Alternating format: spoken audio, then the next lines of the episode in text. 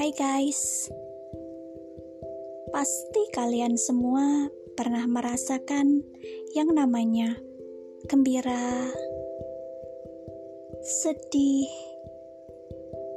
rindu, pusing, dan biasa-biasa aja.